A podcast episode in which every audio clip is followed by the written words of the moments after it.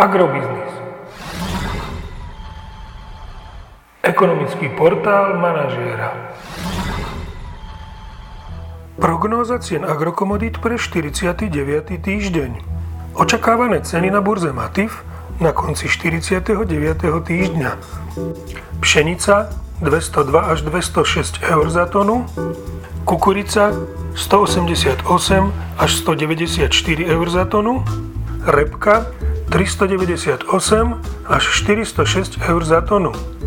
Tento týždeň by sa nemali meniť ceny jatočných ošípaných na Slovensku, mali by zostať v intervale 1,23 až 1,29 eur za kilogram jatočnej hmotnosti.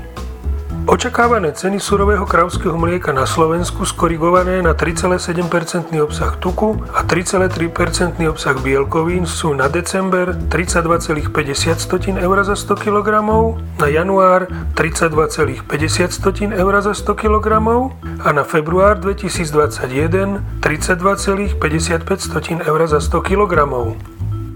Nedávny rast cien ropy sa ďalej pretavuje do rastu cien pohodných hmot na slovenských čerpacích staniciach. Predpokladáme, že tento týždeň ceny nafty na Slovensku vzrastú o 1 eurocent za liter na úroveň 1,4 eur za liter a ceny benzínu Natural 95 rovnako o 1 eurocent za liter na úroveň 1,175 tisícin eur za liter.